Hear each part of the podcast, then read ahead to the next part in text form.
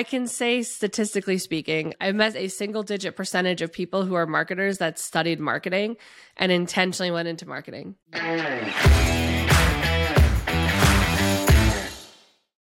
Welcome to another episode of Marketers Talking Marketing. Today we are joined by Alex from Metadata and we are talking about being a solo PMM, which I think is really, really a hot topic for a lot of people right now as companies maybe they're downsizing, changing in size, and we're seeing a lot of really experienced marketers move to smaller companies or maybe they're coming in as that first hire for the first time. So before we jump into it, Alex, tell people at home a little bit about yourself. Sure. I'm Alex. I'm currently the director of product marketing at Metadata. I've been in product marketing around four and a half years at this point, and prior to that, I was in demand gen, uh, social media marketing, content marketing. So I've been a, I've been around marketing, uh, but really found my passion in product marketing and have never looked back since. So, so what made you leave the other marketing functions for what I will say I think is the hardest marketing function to do? Yeah, I just so in college I was a comparative literature major, so I loved reading, research, writing. And then I, you know, kind of took jobs out of college that were much more demand based and I just felt like I was maybe not as strong in like generating demand, keeping up with the spreadsheets and my interest was really in cultivating relationships doing research developing positioning narrative pricing like all of the kind of stuff that surround and maybe are more of a strategy arm to marketing. And so when i was at everfi um, an opportunity came up to join the product marketing team and i reached out to lisa scher who's a fantastic product marketer. She was heading up product marketing at the time. And i was like you know i think i'm a B minus demand gen marketer, but I know myself well enough to know I think I could be a really good product marketer. And she was like, "We'll take you on and and see how you do." And you know, it just kind of blossomed from there and uh, became a PMA uh, ambassador, spoke, speaking at conferences, different things like that. So really, just kind of assessing my skill set and just being honest with myself. So yeah, I was say, that's awesome because it does it leans into that being self aware you know, I, I, will often, I'm sure you run into people too who will think that they're bad at what they do because they're not in the right role for them. Mm-hmm. And so getting into that role where your skill set is really set up to help you succeed there and, and really kind of crush it. That's awesome. No one goes, I don't think I can say statistically speaking, I have met less than I've met a single digit percentage of people who are marketers that studied marketing and intentionally went into marketing. Mm-hmm. I don't know that number, but it is a it is a single digit percentage. I I imagine it is. There's so many different, you know, things that you learn or roles that you could have had that transition so naturally into marketing that, you know, I don't think you need the four P's in marketing 101 to kind of grasp the the role or be good at it. Product, price, placement, positioning. I think so. Yeah. Someone fact check that. Someone, someone tell me. Send me a LinkedIn message. tell me what I missed. some some MBA marketing teacher is going to be mad we said that. Yeah, they're going like it's actually the FIDPs. I remember that hearing like it's the FIDPs. I don't remember what the fit is for it, but it's the FIDPs.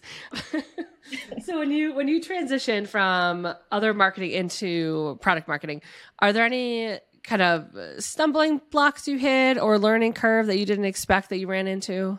Yeah, for sure. I think when I was in demand gen, it was very much, I was so focused on my relationship with sales and then uh, driving numbers that when I transitioned in the product marketing, I suddenly served a whole different group and a broader group of people. So building consensus and getting information and then compiling, distilling that information and bringing it to other teams was something I had to learn kind of how to be a relationship builder and then the right information where it needed to go and when. So just that time, cadence, and consensus building, I think were the biggest things I, I had to learn. And it was a lot of qualitative learning, I'll say, for the first year and a half or so.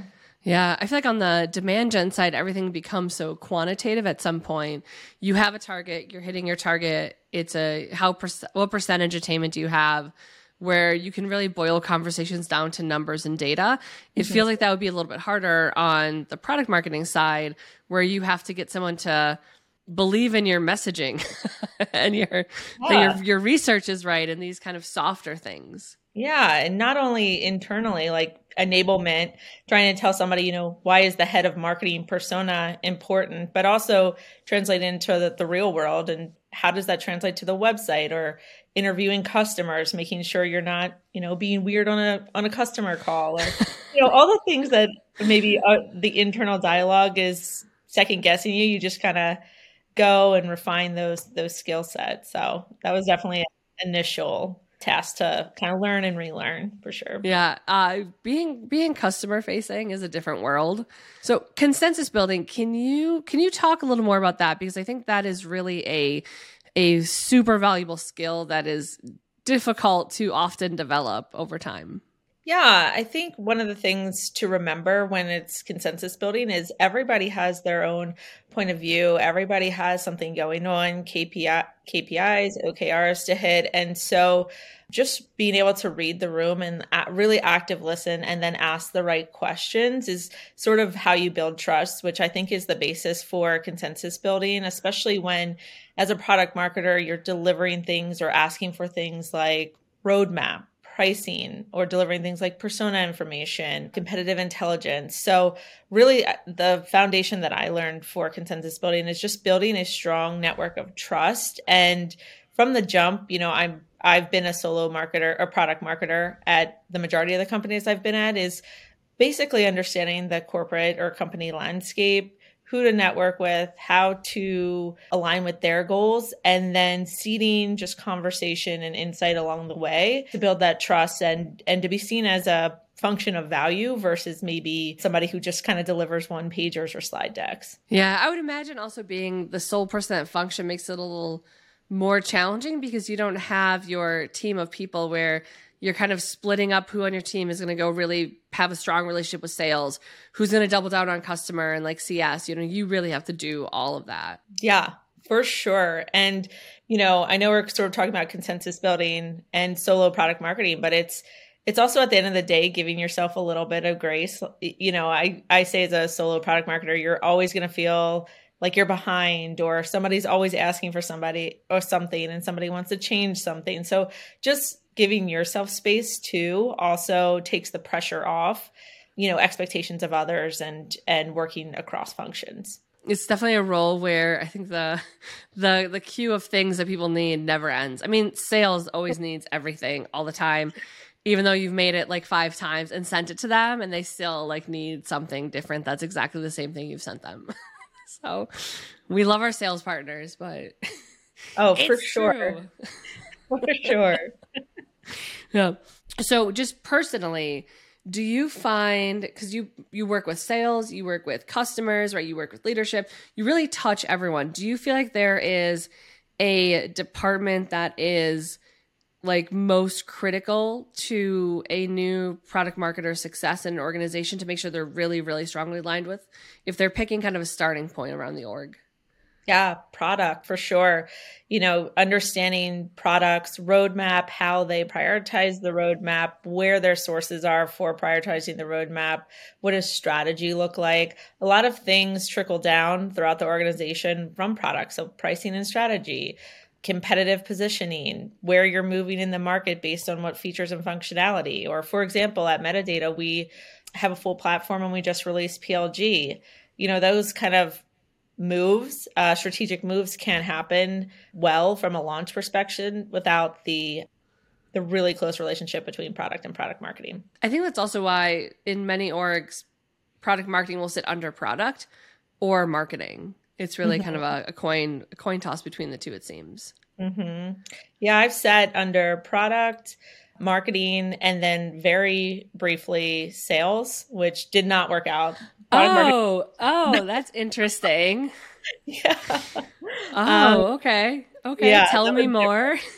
well, it just it became very much like a collateral kind of factory, I would say, where we weren't able to be strategic because we became much more of an enablement function which enablement obviously is a part of product marketing, but it was too heavy one way and too light on the other. But sitting in product was actually wonderful because you'd have, you know, kickoff meetings, daily scrum, like you were in the product team, which yeah. gave so much great perspective. But sitting in marketing, where I currently sit in marketing at Metadata, is is great too because you get to influence things like website demand gen campaigns, the demand community that we have here at Metadata. So I think marketing and product are probably the safest bets for where product, yeah. product marketing should be placed. It's such it's such a it feels like such a minor thing as it's brought up, but really like the team you sit on can have a massive impact because you're just are you included in all the emails that go to that department? Because mm-hmm. when product gets a blast, a lot of times I find to think, okay, let me also add like these additional distribution lists can be an extra list people don't think about, like just the the nature of where you sit.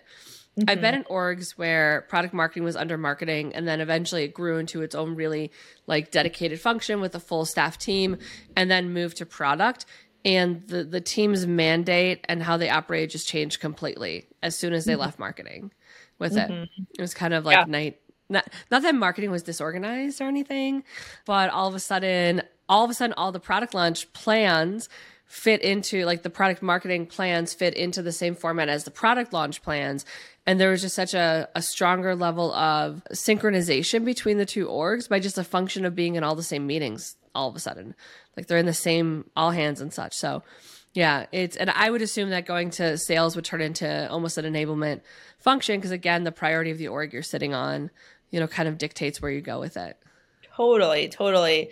And that's uh, city marketing is something a product marketer has to balance because, you know, marketing could be focused very top of the funnel and you need to prioritize customers or NRR. So there's even competing things within marketing and depending on how big the function is, does it have a customer marketer? There's so many, you know, as a solo product marketer, you think there's so many things that you can tackle, which goes back to consensus building and alignment with other teams is what are the priorities and and what do you need to focus on versus trying to be everything to everyone. Yeah. So you're new, you're new PMM, you're coming in first one on the team.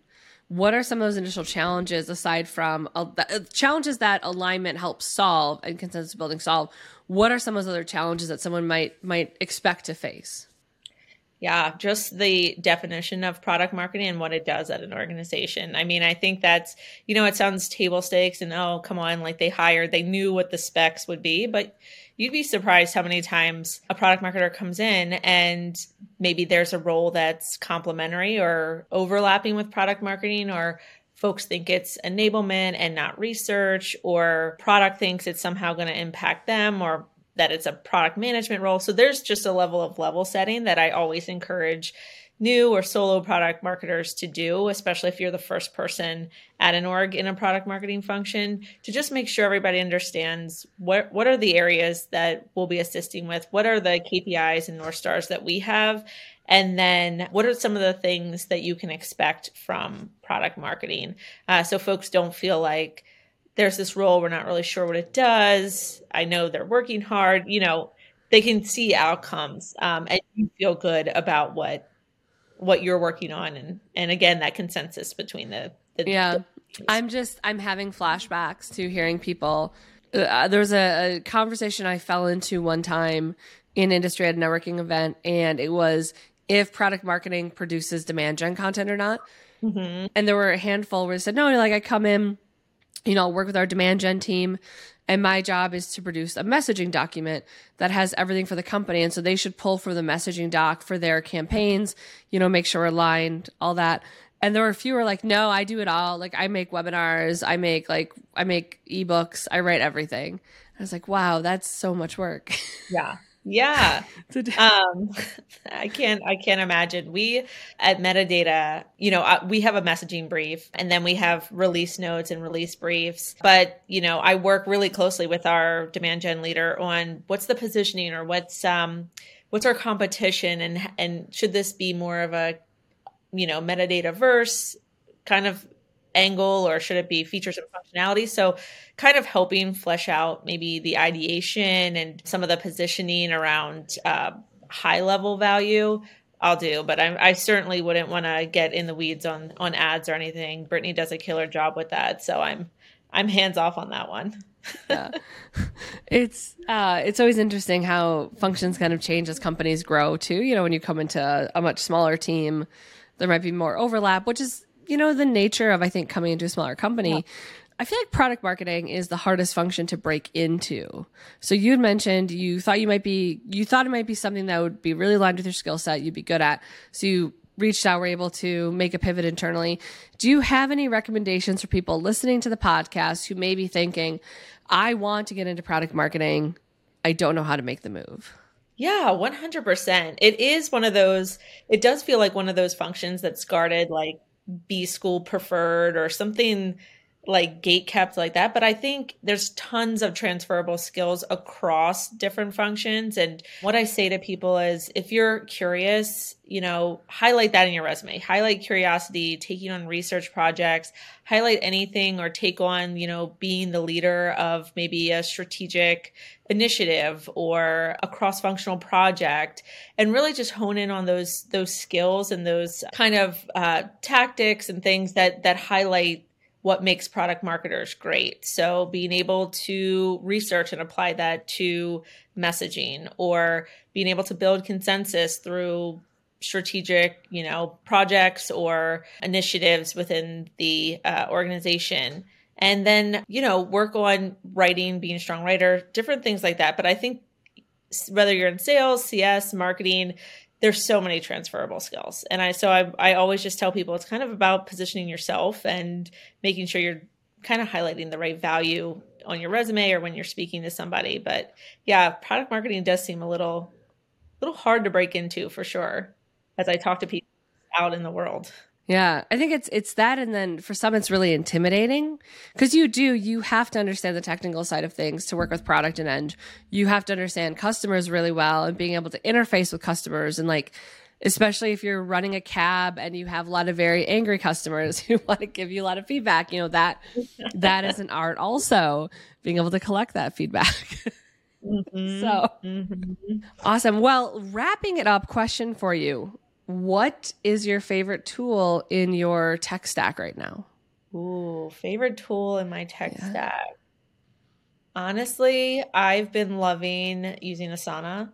Um, we're really getting into agile marketing, breaking it down into sprints with retros and sprint planning. So, uh, just getting in the same cadence and having some visibility into what product marketing is doing across the team has been helpful for feedback loops and just making sure that product marketing, you know, team of one, one and a half sometimes is aligned with everything else that's going on from a goals and, and KPI perspective. So little little project management love right there. Yeah, definitely can be a life changer to have systems together and process. So, well, Alex, thank you so much for joining us today. For those listening, check out the show notes for all the links you need, and we'll see you guys on the next episode.